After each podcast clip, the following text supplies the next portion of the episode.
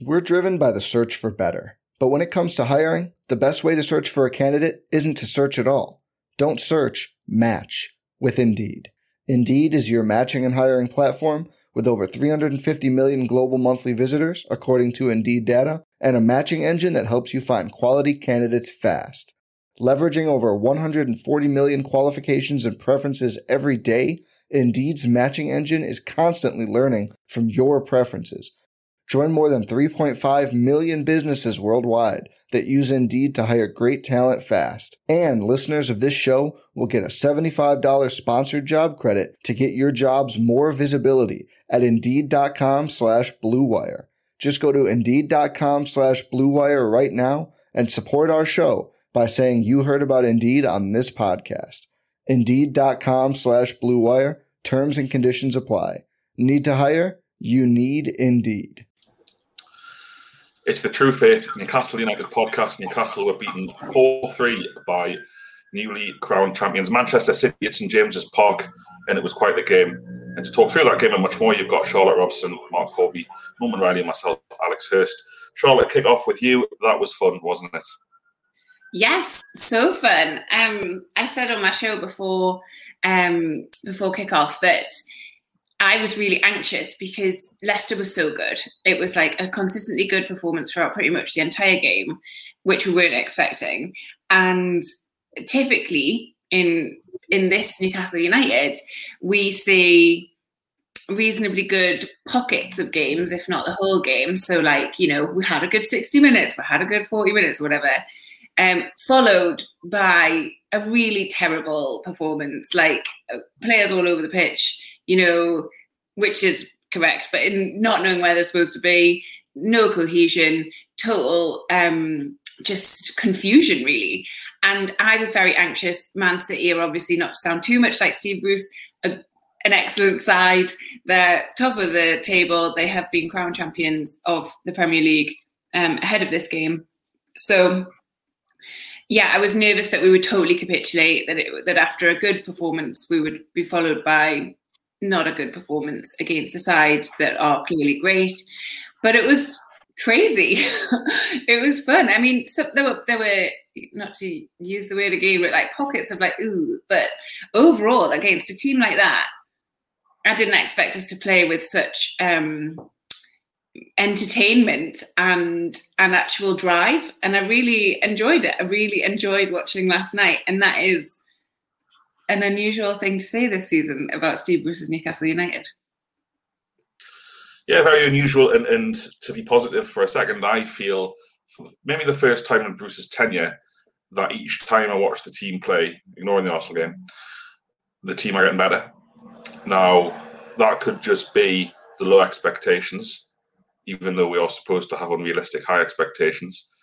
Um, but but also, I feel I feel there is something in that. I feel Joe Willock is uh, you know every game he plays, the team seems to get better around him. You know, Miguel Almiron had one of his best games in that position last night. So, so there was a lot of positives. We still lost the game, and I'm frustrated that we lost it. I thought it was a game we should have at least drawn and won. And you know, for me, it was a real positive that at two-one down, I think everyone feared the worst. Yes, we went one up. Shelvey hits the crossbar. Then we'll go 2 1 down. Very unlucky first goal. Very unlucky first goal to concede. It's weird when, when you watch teams like Man City play, the commentators are almost like unwilling to suggest that anything wasn't planned. So even that, that shot was going wide and would not have gone into the net without that massive deflection. The commentators were very reticent to be like that was lucky. they just won't say it for teams like Man, you know, Man City. Um, but we'll go two one down, and I, and I feel maybe that's the most positive part of the night. You know, there are still aspects of Newcastle Newcastle's performance that aren't brilliant. But like you say, Charlotte, the fact that I think the entirety of the fan base almost has come out of a defeat to a, a well any side, but particularly a top side, and could be fairly enthused about what we saw, um, suggests the level of performance and how far the team has come since the difficult days of what January, February, and, and March this year. Not April, of course, because best manager in the league for April, Steve Bruce. Norman, you've talked about taking one game at a time. How did you see the game last night? Brilliant game. Um, the fact that I didn't have any expectations going into it was a big help. I never expected it to win, but at the same time, I wasn't fearful of a defeat because it's Man City at home. The, the away record's incredible. They've just won the league. I wasn't unlike Charlotte. I didn't I didn't have any any nerves whatsoever, and I think that helped. I was totally relaxed watching it, and the performance itself. I think even even if it had gone disastrously wrong, I don't think I would have been too upset because it, it was never never I never expected anything anything as I see it, and to to see what we did was yeah it was a real real pleasant surprise. At least for the first seventy minutes. I mean, we have to be realistic. The last twenty minutes were so dull. They were so dull. I mean, Man City just passed it and passed it and passed it. There was one spell where they had I think three and a half minutes of the ball constantly uninterrupted, and we couldn't get anywhere near them. And you saw at the end, Joe Willock virtually collapsed. I think I think he maybe lost the use of one of his lungs at the end of the game. Um, I can't verify that, obviously, but um, I think performance-wise, the the way that we played on the counter attack was absolutely superb. That that pace and Guardiola Guardiola referenced the pace. It was it was phenomenal. Um, ASM, you got you mentioned Almiron, you know, um, ASM, uh, Willock, br- they were brilliant. Um, and obviously, you add Callum Wilson to that, and that's we've been saying this all along, right? That's the bones of a very, very good side. Um, and as a, as a one-off entity last night, night was great. I think one of the issues it did raise actually was the fact that what we really need to do in pre-season, and I'm getting ahead of myself here, is we need an understudy for Wilson so bad. That's not me criticising Joelinton's performance last night you know, there were elements of Joelinton's game that were relatively hapless last night as, as a standard, but ultimately he scored a fantastic penalty. He won the penalty. Um, I can't criticise his performance at all, but it, it does.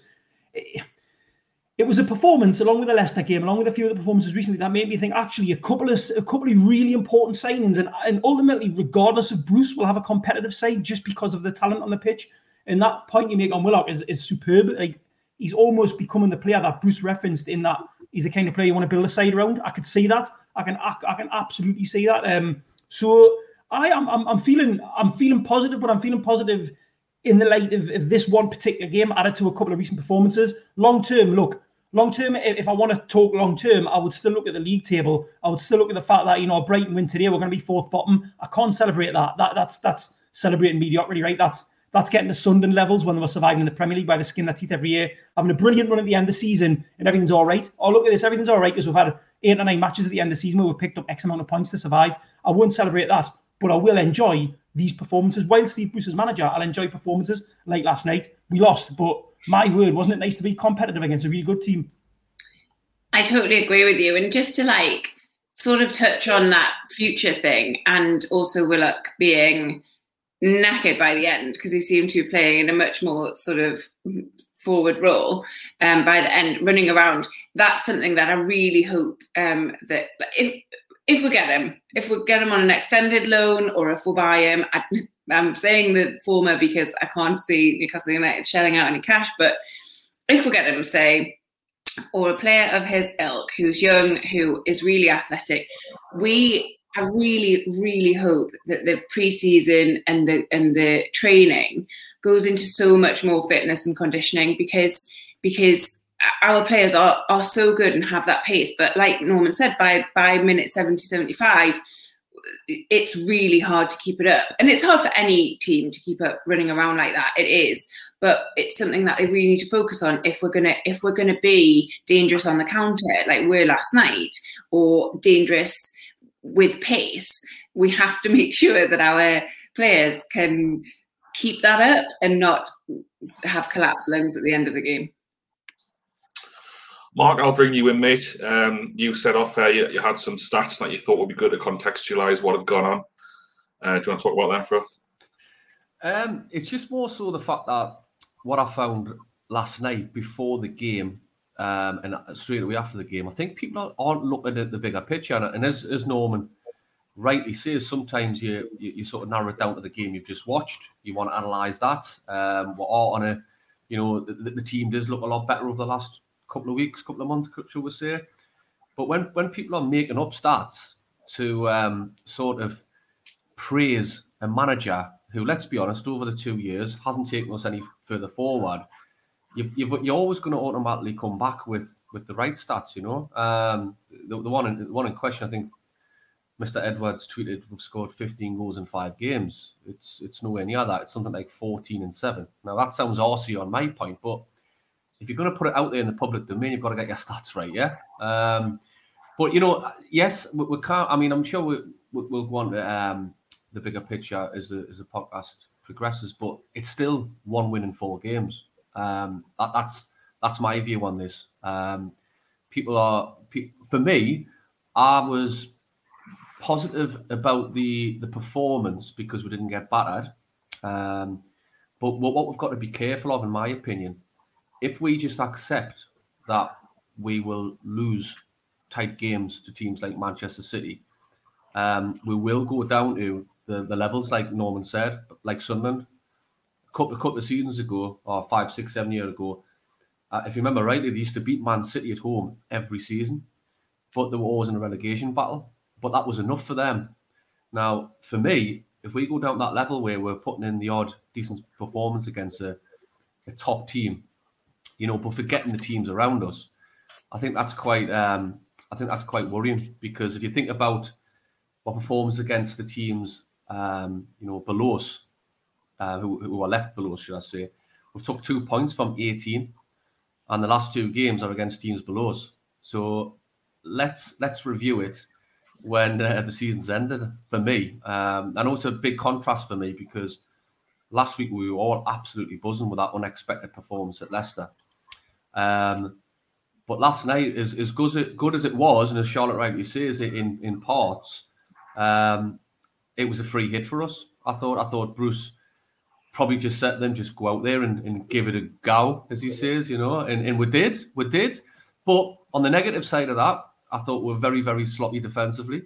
Um, and I think I share your your view, Alex, that overall I'm slightly disappointed that we didn't get a point from that. Some great points you've raised there. Um, first of all, there was another team that someone used to beat regularly in those glory days from the bottom of the Premier League, but we'll not talk about them. Um, well, anyone know how they're getting on these days, by the way? Someone write in.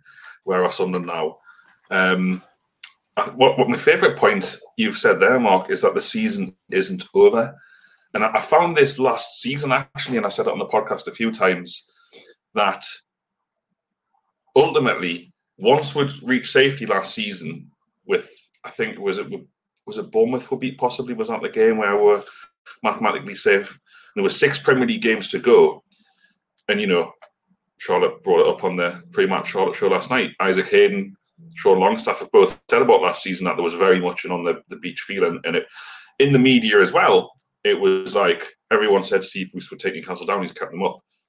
And it's like, yeah, but there's six games left of the season. And I felt that a little bit this week as well, where I'm impressed by last night, and I probably disagree with you slightly, Mark, which I'll come back to. But the, the, the season can still be shaped. Last night, in context of the West Ham performance, the end of the Liverpool game, um, the performance against Leicester City, now including last night, suggests some sort of upward trajectory. Certainly from where we were back in the dark days of January, February, and March, where we, we just we couldn't win a game, um, we weren't even in games. So if we can take this on to Wednesday, big game Wednesday, fans in the ground, um, and then take it on to Fulham. If Newcastle can, unlike last season where we went into the end of the season with you know, only four wins past January, I think, until the end of the season, and no wins in the last six. We kind of took that into this season. Although this season started okay points wise, the performances were very much the same and unsustainable, as we all said, and were proved right by.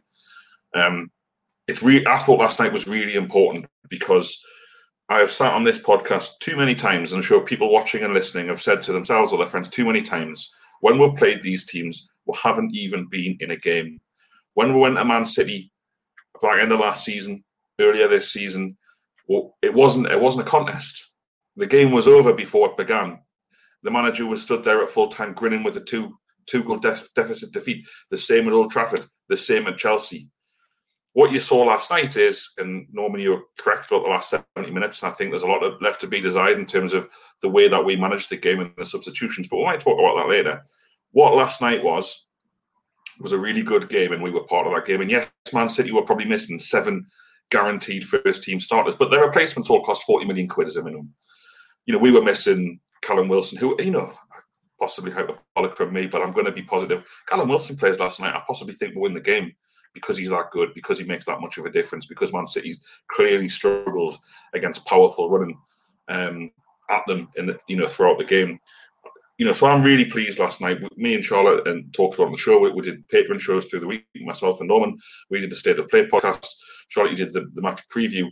Um, we all wanted to see, we all wanted to see something more than what we had seen previously. And the fact that we got that for me is a positive. And, and everyone who's listening to this, if you watch the game, this wasn't Newcastle United under Keegan. It was Newcastle with 20% possession, low block, whatever you want to call it, five at the back. It was all of those things. And, and this, to finish off my point now, because no one wants to come in, like I'll keep saying, I would love, I'm going to give credit where it's due. Credit where it's due to Steve Bruce, coach and staff, the players for last night. But where has this been? Do you know what I mean? We, we were told in previous fixtures against these teams there was no other way to play. You know, we played Manchester United at home with St. Maximin and Wilson fit. We'll, we'll put in a, a pitiful performance, an embarrassment performance against a team that had just been beaten 6 1 the previous week.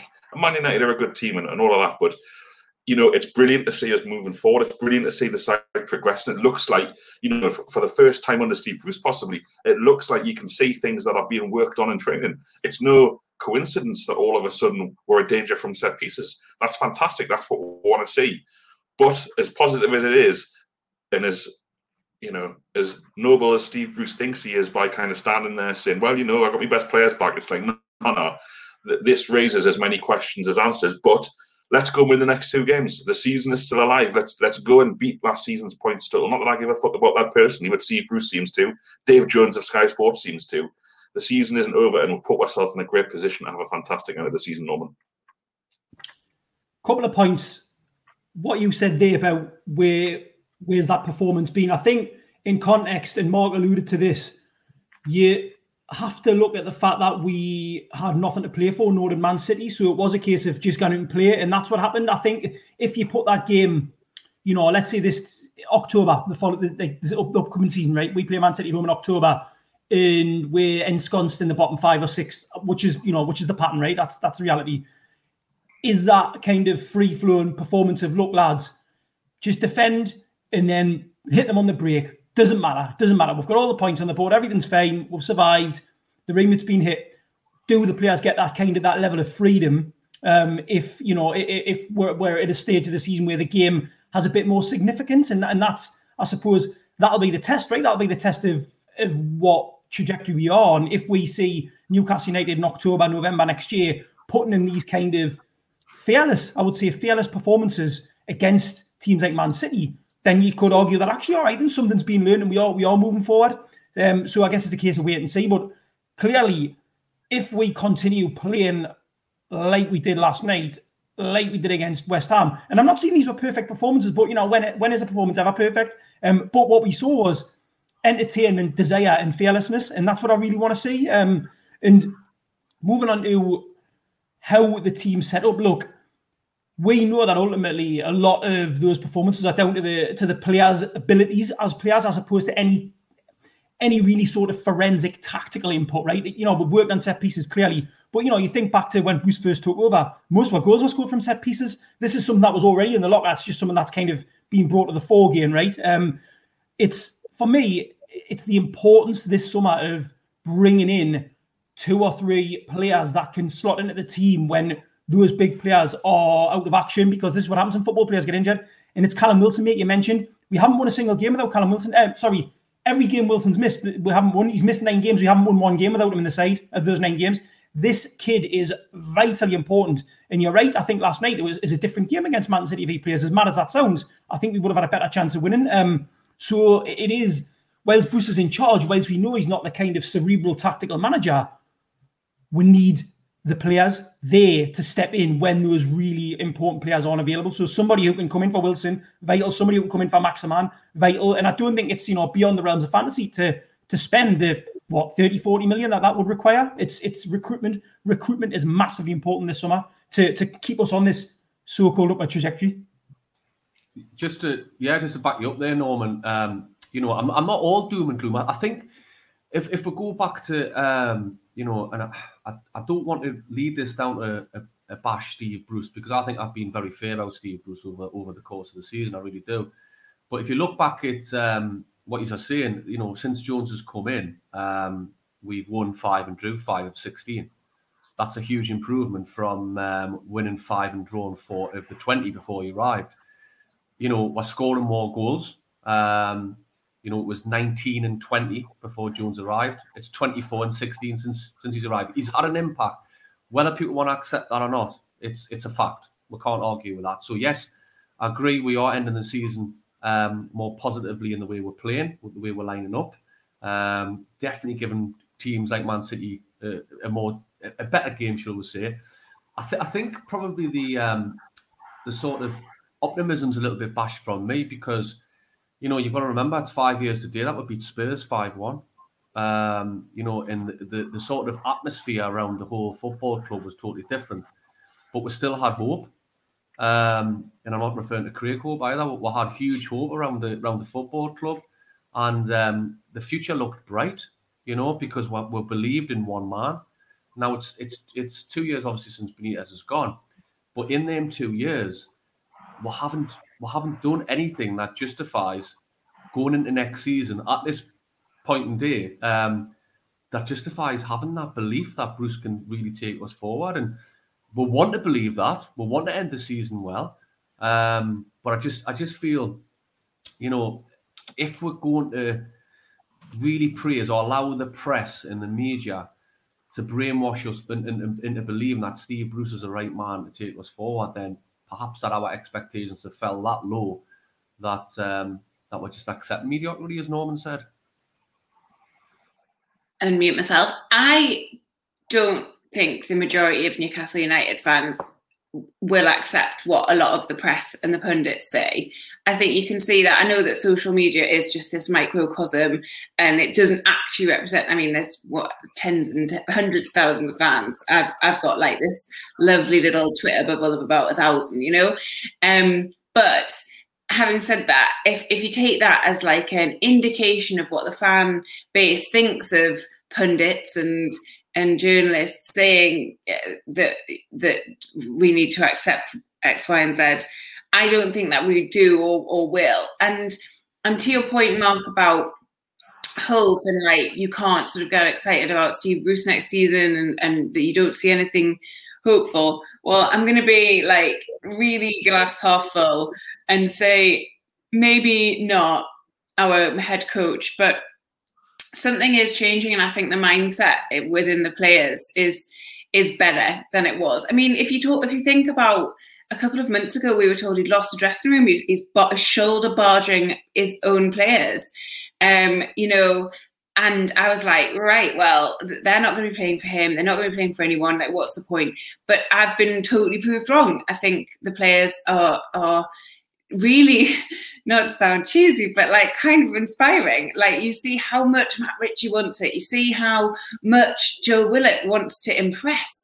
He wanted to be in the starting eleven. He doesn't want to be an impact sub, and he and he got there. And and I, and I see so much hope in in that. It might not be Steve Bruce is the one. But the, you know, there has to be some credit there that they, they have to not hate him so much that I mean, I'm scraping the barrel, but they must, you know, like him enough to go out there and and want to work well as a team. And, and I do think that they are. And I think that's a very hopeful thing going into next season. So I'm going to be, I'm being very positive, but I, I do think that that's something to be a glimmer of excitement for next season. I think you both make good points, and it, but you both say things that I completely agree with. I, I, with the attitude that I've had, and I've repeated this, so I'm sorry for saying it again, like on another podcast, but I'm following the kind of well-worn football cliche of taking mm. each game as it comes. As long as Steve Bruce is the manager at Newcastle, I think we are going to be beset with these inconsistencies, these up and down periods. So right at this precise moment in time, we're having what I would call a good period. Things are things are looking good. Like you know, that's the reality. I'm not saying things are looking good. You know, into the future, things aren't going to be good. Like you know, ad infinitum, we haven't turned the corner. I'm, you know, I can't be convinced we've turned the corner until you actually think, well, yeah, hold on, we have turned the corner because this is a consistent pattern, right? But ultimately, right now, as a Newcastle fan, I'm enjoying certain aspects of watching that team and what you've said there, Charlotte, about the players. I, lo- I do love those players. I really do. There are some players in the team who who have really taken to heart, and, and there's a lot of players in there who are so likable that it's. I think it's probably one of the most likable squads that that I've witnessed as a, as a Newcastle fan. Um, and there's like a kind of youthful enthusiasm as well. And I genuinely think Joe Willock has brought a lot of that, right? And th- I think again, this underlines the importance of, of trying to get him in or someone of his ilk next season because that exuberance that he brings, along with his outrageous footballing talent, right? Which which he is, he's, he's, a really good footballer. I think it's lifted everyone massively. The kid's got five goals in five consecutive games. It's I think it's like a record for someone of that age in the Premier League, right? Something something along those lines. Um, so at this moment in time, really enjoying it, and I'm going to approach the Sheffield United game looking forward to watching it because I think it's a game that we can win, and I think the way we've been playing lately suggests there's a confidence there. But ultimately, I'm not you know, I'm not going to say that I'm feeling gigantically positive about next season because the way things are, I can't even look that far ahead necessarily. It's like right now is good. Let's see how the summer goes in terms of signings and see where we're at. You know. I think it's a great point about the future because it's it's just unique, isn't it? Newcastle United, you've got the club in two separate legal disputes with the league. You've got the PIF of Saudi Arabia, supposedly, if you if you believe what you read, um, still interested in buying the club. That's got to permeate through the whole club. That has got to have a massive. It has an effect on me as a fan, and I'm sure lots of people watching and listening. Imagine what it's like to work there, to be part of that, to be thinking about next season, and and loath to do it because I still think this this season has been absolutely dreadful and below the required minimum standard that I'd expect from Newcastle United. Um, but but I do have some sympathy with Steve Bruce for that situation that he's in. Appreciate he's paid lots of money and I appreciate he talks loads of shite. But he, he has to go to work knowing that, that if his boss is successful in his legal action, he'll be out of a job.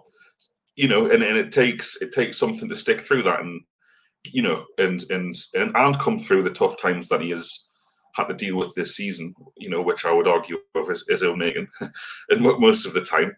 So that kind of triumph and adversity, and he's and again, you know, I, I was going to put a tweet out last night just before we got that penalty saying I feel quite low here that I thought the first half last night went as well as it possibly could, as like as well as it possibly could, and we're still going to go in behind. And that was kind of a, a positive and a negative that had gone well in terms of the performance, in terms of creating a couple of chances, posing a threat, all the things we haven't done against these sides for for a long time. And not just against these sides, by the way. You know, Fulham at home we didn't create a chance, West Brom at home we hardly create a chance, all that kind of stuff.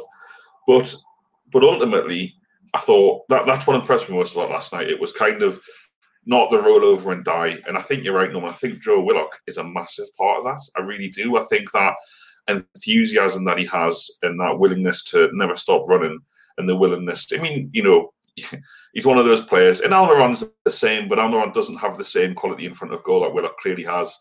Um, you know, Joe Willock is always the first person joining the counter attack and the first lad back. He's even back before Jonjo Shelvey, who hasn't moved. you know, he's just up and down, he's everywhere. And like, and like you say, it does start to feel like they are building a team around him. There are a few lads last night who I also feel need to have a, a little bit of recognition. It was a great light night last night for the unpopular lads, for the uncool lads, the lads no one likes. So Emil Krafth, you know, he comes in against Leicester. Um, everyone's shocked, everyone's disgusted. Two fantastic games for me. I said it last week in the podcast. Some people weren't happy. I think you know with with the players that are available, obviously for me, my first choice back three probably Newcastle is Lejeune, Lascelles, and Fabian Schär when they're all here or fit, but they're not. Um, none of them are available, so I think Krafth deserves this place. Fantastic header, hilarious celebration, hilarious. Um, embarrassed almost, embarrassed to score. Uh, you've got Jonjo Shelvey. Norman, and you want to talk about him, so I'll bring you in in a sec. Jonjo Shelvey, fantastic free kick, deserved a goal. Would have been 2 0 who knows what happens from there? Um, fantastic free kick, and assist from a corner, and also Joelinton with we finally found something he's good at. Finally, um, I, we'll talk about Joelinton first before doing my weekly Shelvey report.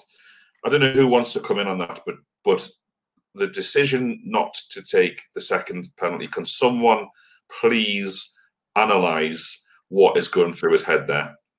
Well, um, we don't need to actually, um, Alex, because um, Steve. I don't know if you saw Steve Bruce's post-match comments, but um, pardon.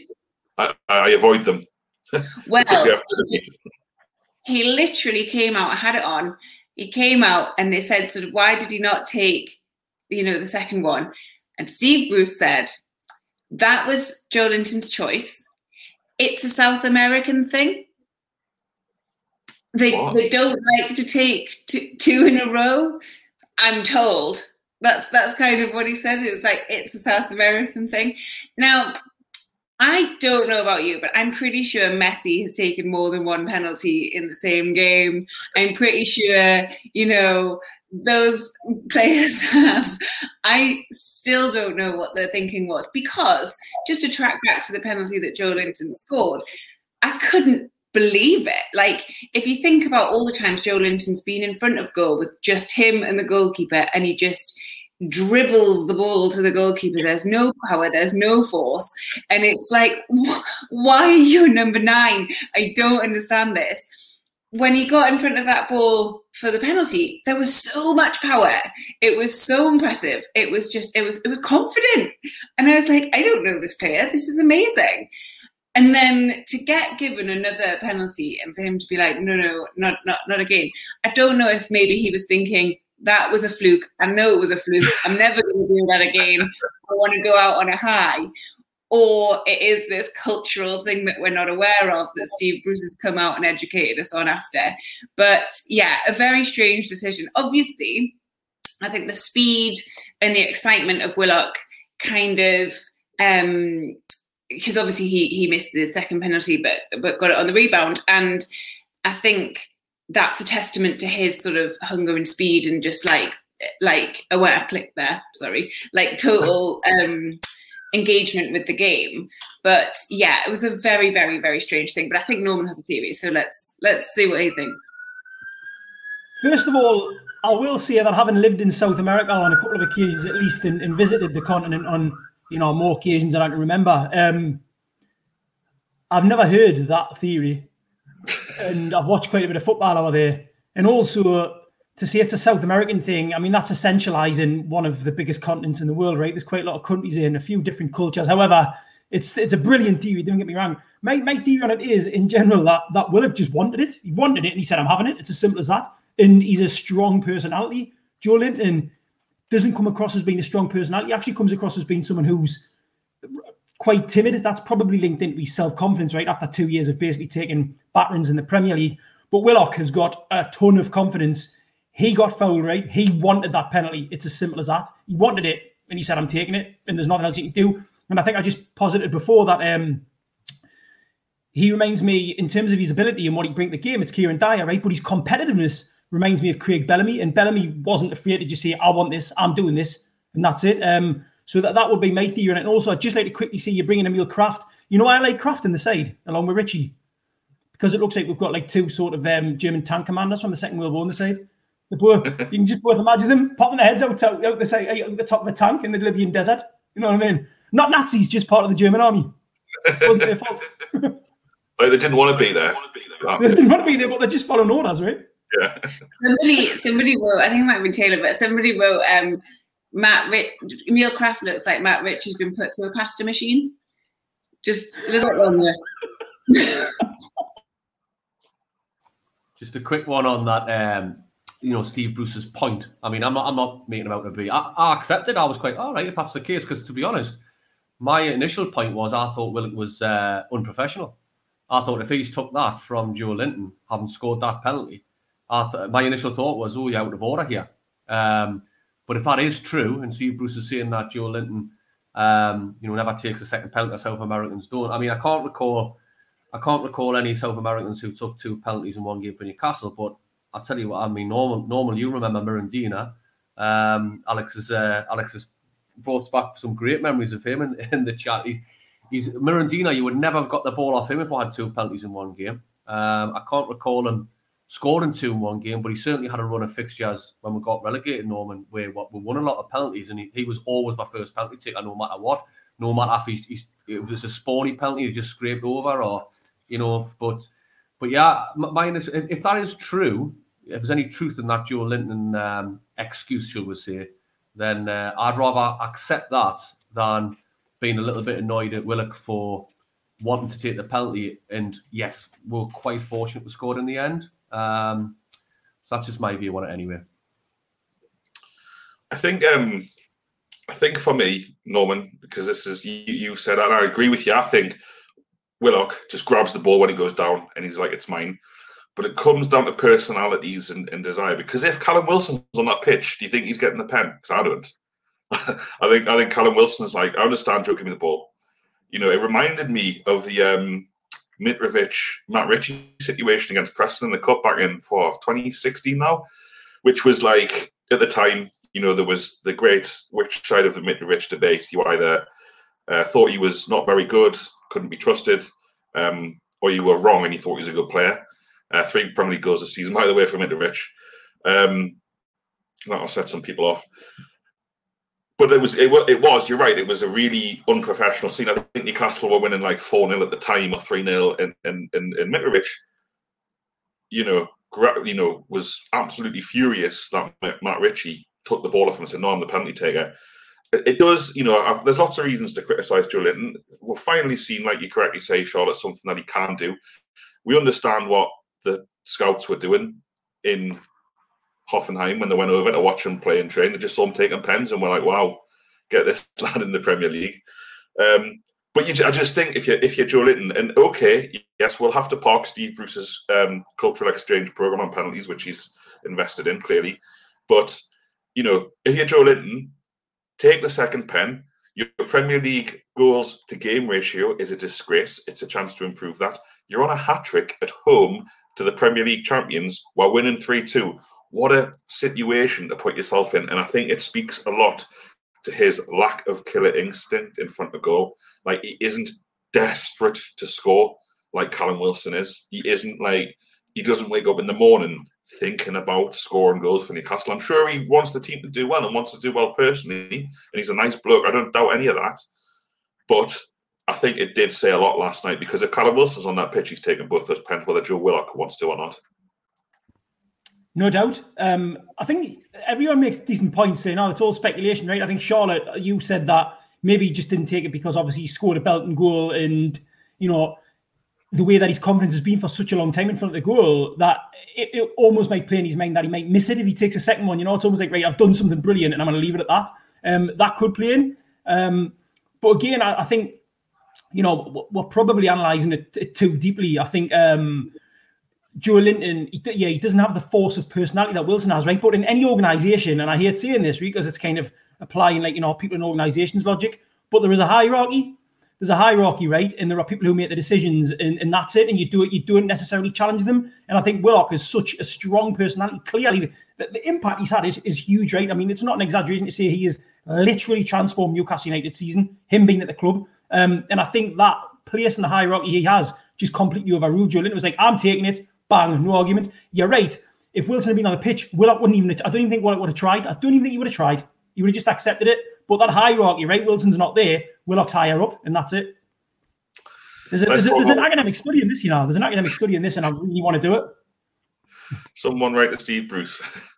Get cited. Um, Norman, Matt Ritchie, you were you you have been impressed, and you were impressed, and you've talked about his influence on this side repeatedly uh, in recent weeks. What did he make of him yesterday as well, mate?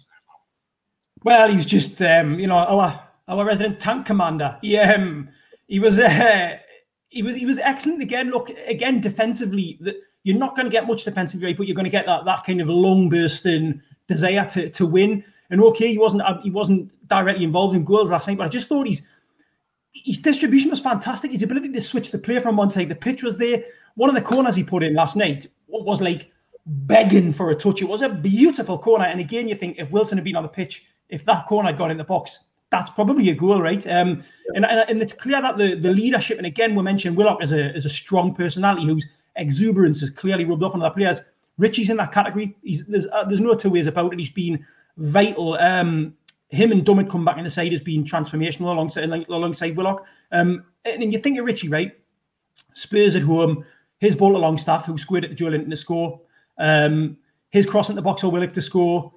West Ham at home, his corner for Joelinton's goal. Leicester away, Ritchie's corner for Dummett's header. Um, and it was his through ball for Wilson's goal. He, he's just been invaluable, and, and, it's incredible because I genuinely thought you know, a few seasons ago when I think Rafa basically tried to sell him, right? There was rumours of him going to Stoke City and it just didn't come off in the end. I thought he was finished then. He came back as a wing back.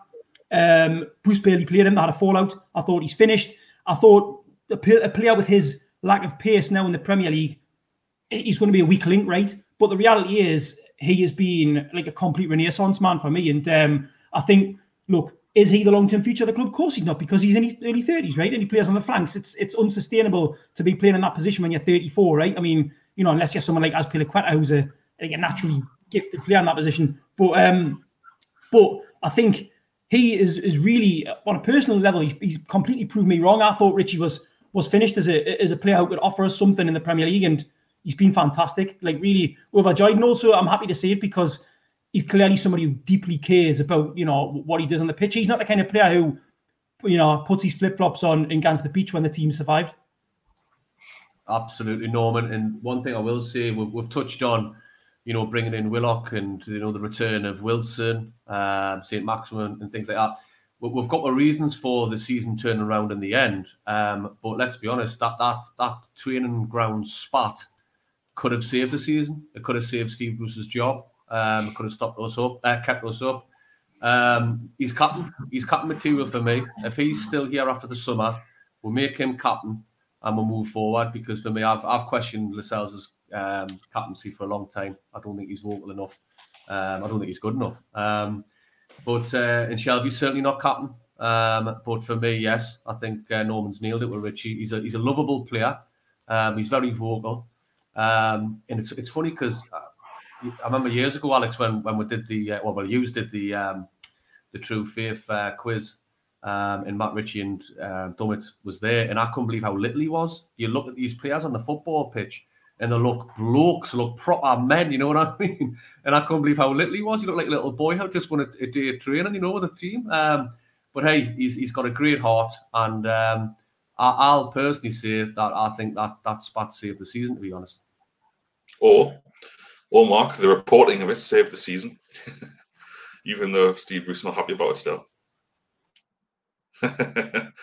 Norman, speaking of Steve Bruce and, and things he does uh, and says, uh, you know, he gave um, uh, much derided interview at Talksport this week, and then he's obviously had a pre-match press conference where we touched a lot last night on Charlotte Show, where he said he didn't know what he was saying because he doesn't have a vocabulary.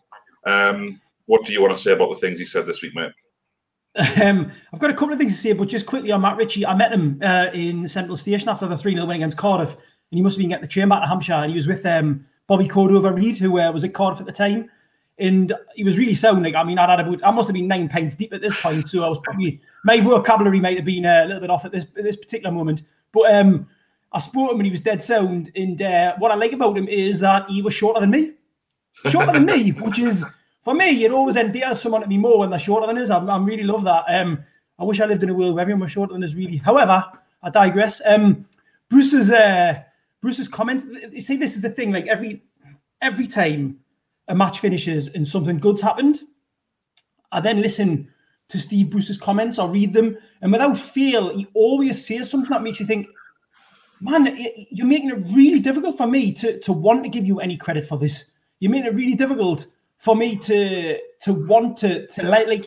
To want to like, yeah, I, I want to like him, but he keeps saying these things. And, and last night, post match, um, let me see, I've got them here. This is bearing in mind the performance we put in, bearing in bearing in mind the comments, those incendiary comments, right, on Tuesday, which were ultimately an insult to the fan base, regardless of how you, you frame it. Oh, my vocabulary is bad. No, no, they were pointed, and he knew what he was saying. It's as simple as that. Um, if you're going to do the job in the Premier League, you come in for criticism. Sometimes it's unjust. I always said when we had our players fit, we'd be all right.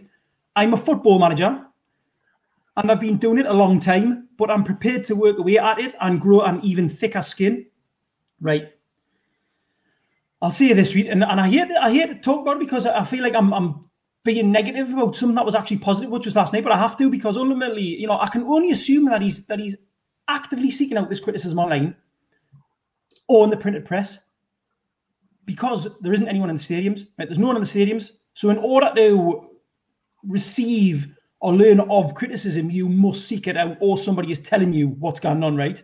Um, and I just, can't get my head around it. If he's actively seeking it out, the question has to be why? Like, why? Why is this being sought out? But then, actually, the other theory is is that, and I think we mentioned we spoke about this on the state of play, Alex, is that the media are framing the fans as being negative towards Steve Bruce, right? It's like this this this framing in the media. The fans are criticizing, the fans are criticizing, and then they're also telling them that he's doing a brilliant job. So we're telling him he's terrible, and the fans are saying he's doing a brilliant job. And this is what this is the information he's getting. But actually, he's not getting any real information from the fans because there aren't any fans in the stadium. So uh, this this whole narrative, it, it's almost like it, it's it's fictitious. It, it feels to me, it feels fictitious because I can't see how how when there aren't fans in the stadium, when there have been fans in the stadium for over a year, he's receiving this criticism. So ultimately, I'm going to say it. It is literally something the media are making up, and he's taking it as, as verbatim. Well, possibly, but he did say in one of his thingies, and I mentioned it last night actually because I think it's just so harsh. Um, he um, he, he was like he was talking about the social media blackout and he was like, "Yeah, I've, I, you know, I don't, I'm not on social media, but um, I've, you know, I heard that they say some horrible things about one referee." And then his son was like, "Oh no, you, you should see what they say about you," and then showed him. Alex Bruce showed him some horrible stuff that was was said about him, which just it, makes me laugh so much because it's so horrible. I would never show my dad like.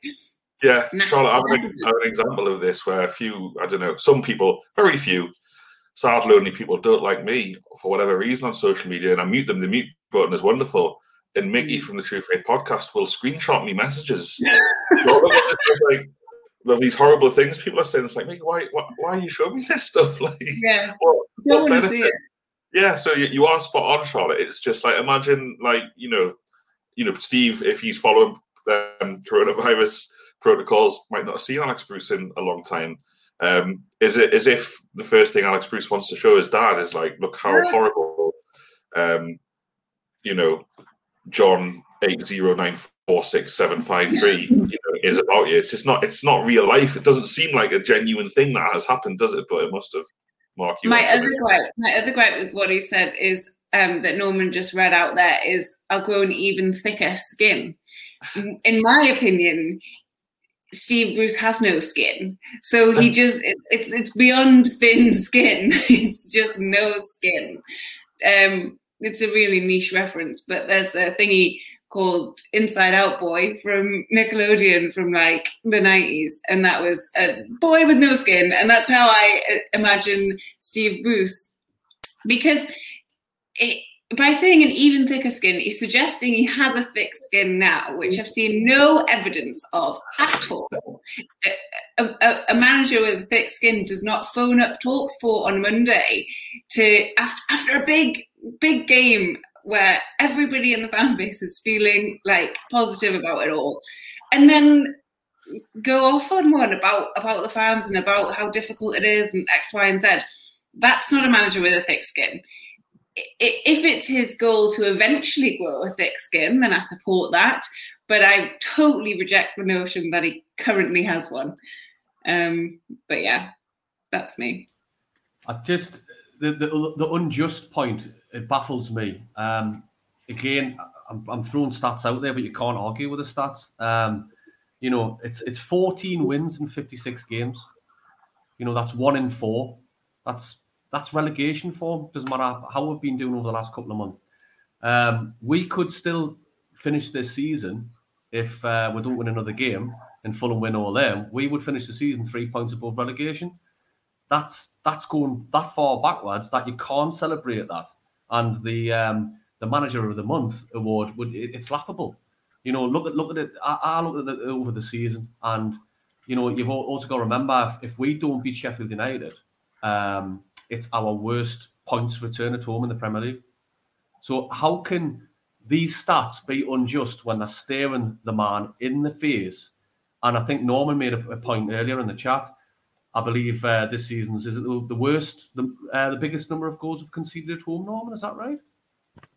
It is. It is. This is the most we've conceded at home in the Premier League. The, the thing is, I will. I will caveat the the statistics. I'll go against you slightly here, Mark, and, and I understand what you're saying, but ultimately, a lot of teams' home records have been affected this season. It's been a very unique season in that sense, and I do think, as mad as it sounds, the lack of fans in the stadium seem it. You know, look, you're putting two separate arguments together. There aren't any fans in the stadium. Teams have had really inconsistent home records, like a lot of teams. So maybe there's maybe there's a connection there. I, I will say that, but ultimately, you, you are right. I mean, like you know, if we're looking at the bigger picture, 40 wins in 50 odd games is, is shocking. Um, but but I'm not going to like when the podcast ends. I just want people to know if this is my final comment. I really enjoyed the game last night. It was an excellent performance, um, and uh, and there was lots there was lots to be happy about. So yeah, i am just going to head off now. That was that was great. well, I think I think we have finished the analysis of the game. You know, the only thing we haven't really touched on is the last 20 minutes was disappointing. The players were knackered. I thought you know substitutions should have been made proactively rather than reactively. I thought keeping Jonjo Shelvey on and Ibukin when we needed legs in midfield was was just I'd say you know insane, but it, it's you know to be expected. Jonjo Shelvey plays every minute of every game. We know that that's the way it goes these days. It's not worth fighting it. Um, you know, taking off Joelinton but not bringing on a striker, then bringing on Dwight Gayle five minutes later. You know, don't really have the words when you're chasing the game, but but you know, let's not go down that route. We played well. All I wanted to say in that game was just to give them a game. We gave them a game. We'll go to St James's Park on Wednesday. Some of us, I'm there. I'm really looking forward to it. Uh, you know, there's probably you know been this argument of how will Steve Bruce manage when fans are in ground. Well, he's going into this game in with the team comparatively in fine form. I don't think, you know, if Newcastle get beat 2 0 by a, a, dreadful Sheffield United, Steve Bruce will feel the pressure you know that's normal. I don't think it's unique to Newcastle fans that if Newcastle play well and win two 0 people will be pleased. You know, the the game is almost bigger than football. You know, or the situation or Steve Bruce from a personal perspective. You know, meeting my friends before the match for a drink, um, walking up to St James Park. I'm gutted it's a six o'clock kickoff. To be honest with you, really frustrating that. Um, and I can't get like I can't take the afternoon off work or anything, so I get like one or two pints booked. Um, but it'll be great to back in St James's Park watching Newcastle United play football. It's, it's you know we all cherish that and treasure that because it's why we're all here. It's why we're talking to each other. It's why everyone listening or watching is doing it. Uh, so that's really positive. Um, one thing to comment on is that the club didn't, you know, did a ballot. There was no need for a ballot because they didn't get rid of all 10,000 tickets, which maybe a sign of the times a little bit. And maybe depending on what happens in the summer, takeover wise or transfer wise, you know, those 10,000 free season tickets might be called upon again next season, and maybe the number will increase, but time will tell. But certainly going back into the game on Wednesday, which I'm really looking forward to attending, um, we're in good form. We're playing well. Allan Maximin should be fit. Joe Willock should be fit. So we should have, a, you know, we should win that game. There are no excuses for not winning that game, particularly like one of you alluded to, the performances against Fulham, West Brom, Sheffield United this season have been below par on, on every single occasion. So that has to change on Wednesday. Norman, you've got another point to make. I just uh, last night's game was really unique, and for a couple of reasons. Um, not only was it like basically in part a testimonial for Scott Carson, which it was, it was almost like like basically Pep said, "Oh yeah, yeah, your career's over now, so I'm going to play you, so you can say bye to everyone." It's like they were they were talking like the pundits were talking about Scott Carson as if he was like this um, like 120 year old man who'd just been brought out of retirement to play a game so everyone could say goodbye. Um, but uh, what, what also was funny is, like, in terms of Man City, the difference between Carson and Ederson, like, literally, Ederson's one of the best goalies in the world and is pretty much an outfield player. And Carson was a glued to his line all game. But you know what was interesting yesterday was that Newcastle had three shots on target and we scored all three, right? Um, obviously, you know, two were penalties. Well, one was a pen, I guess. Uh, one was a tap rebound. And um, Carson didn't make a single save. And Man City, um, six shots on target, four goals. It was uh, very, very unique, right? It was all, almost like an on target, 100% conversion rate. So uh, I think that that tells you about last night's game as well, right? It was a, a really unique game of football for in, in many ways, in my, my opinion. Like something I, I genuinely don't recall seeing a game like it. You know what's interesting? You used to see a lot more old goalkeepers, I feel, in the Premier League. You, you know, you used to see you know, was it Mike Pollitt at Wigan was like 38th when he made his Premier League debut? 42. You know, Neville Southall went on ages. David Seaman was getting on. Um, you just don't really see them anymore. But just to give you some reference about Scott Carson's career, is he was in goal when Graham Souness's Newcastle beat Liverpool at St James's Park. back in 2004 or five. Um, so the kind of career he's had. Um, yeah, I think that does it. Norman, take a step back for me, please. For the listeners, this is no good to you, but viewers can see Norman wearing the brand new True Faith from the Time t-shirt range. Um, get your t-shirts, sixteen pound, I think, plus postage and packaging. Um, we've got a new fanzine on sale, of course. I'll hold that up for the camera so people can see it. Would be delighted if you bought a two pound fifty plus postage and packaging. Um, and finally, Warren Patreon, of course, we'll do loads of extra podcasts. Um, we'll have a full Sheffield United and Fulham preview this week uh, as we head into the last the last week of what has been a, a, largely dreadful season. But let's hope we can end it on a high. We've got loads for you coming this summer, as well as uh, full European Championship communication. Um, next Friday as well, uh, the Supporters Trust and the 1892 Pledge Scheme are hosting a live event Friday night, 7 o'clock. Alan Shearer will join us. Charlotte is hosting it uh, to talk about the season, um, talk about the 1892 Pledge Scheme, and, and talk about Newcastle United in general. So please join us for that next Friday, 7 p.m. live on a, a range of uh, YouTube channels, Facebook channels, um, on Twitter, on NUFC 360's feed. So join us for that. I'll leave it there. Thanks, Charlotte, Mark, and Norman. It's been a pleasure. We'll speak to you. I don't know if we'll do a show midweek uh, after Sheffield United. We'll decide. We might we might ask a guest on. We'll see. I'll think about that today. Get some heads together. And uh, thanks for listening to the True Faith podcast. We appreciate it. Speak to you all very soon. Bye bye. I'm Mark Chapman. Welcome to the Planet Premier League podcast. Each week, Cesc Fabregas, Nedum Onuoha, and myself talk all things Premier League. As a player, you don't have time to talk. No. You don't have time to make a plan. You just need to deal with wave after wave after wave. We watched Coach Carter, and he said, "Oh, afterwards, the game's just about doing this for your teammates." And I remember looking around halfway through the film, and half the squad was asleep. Planet Premier League. Listen wherever you get your podcasts.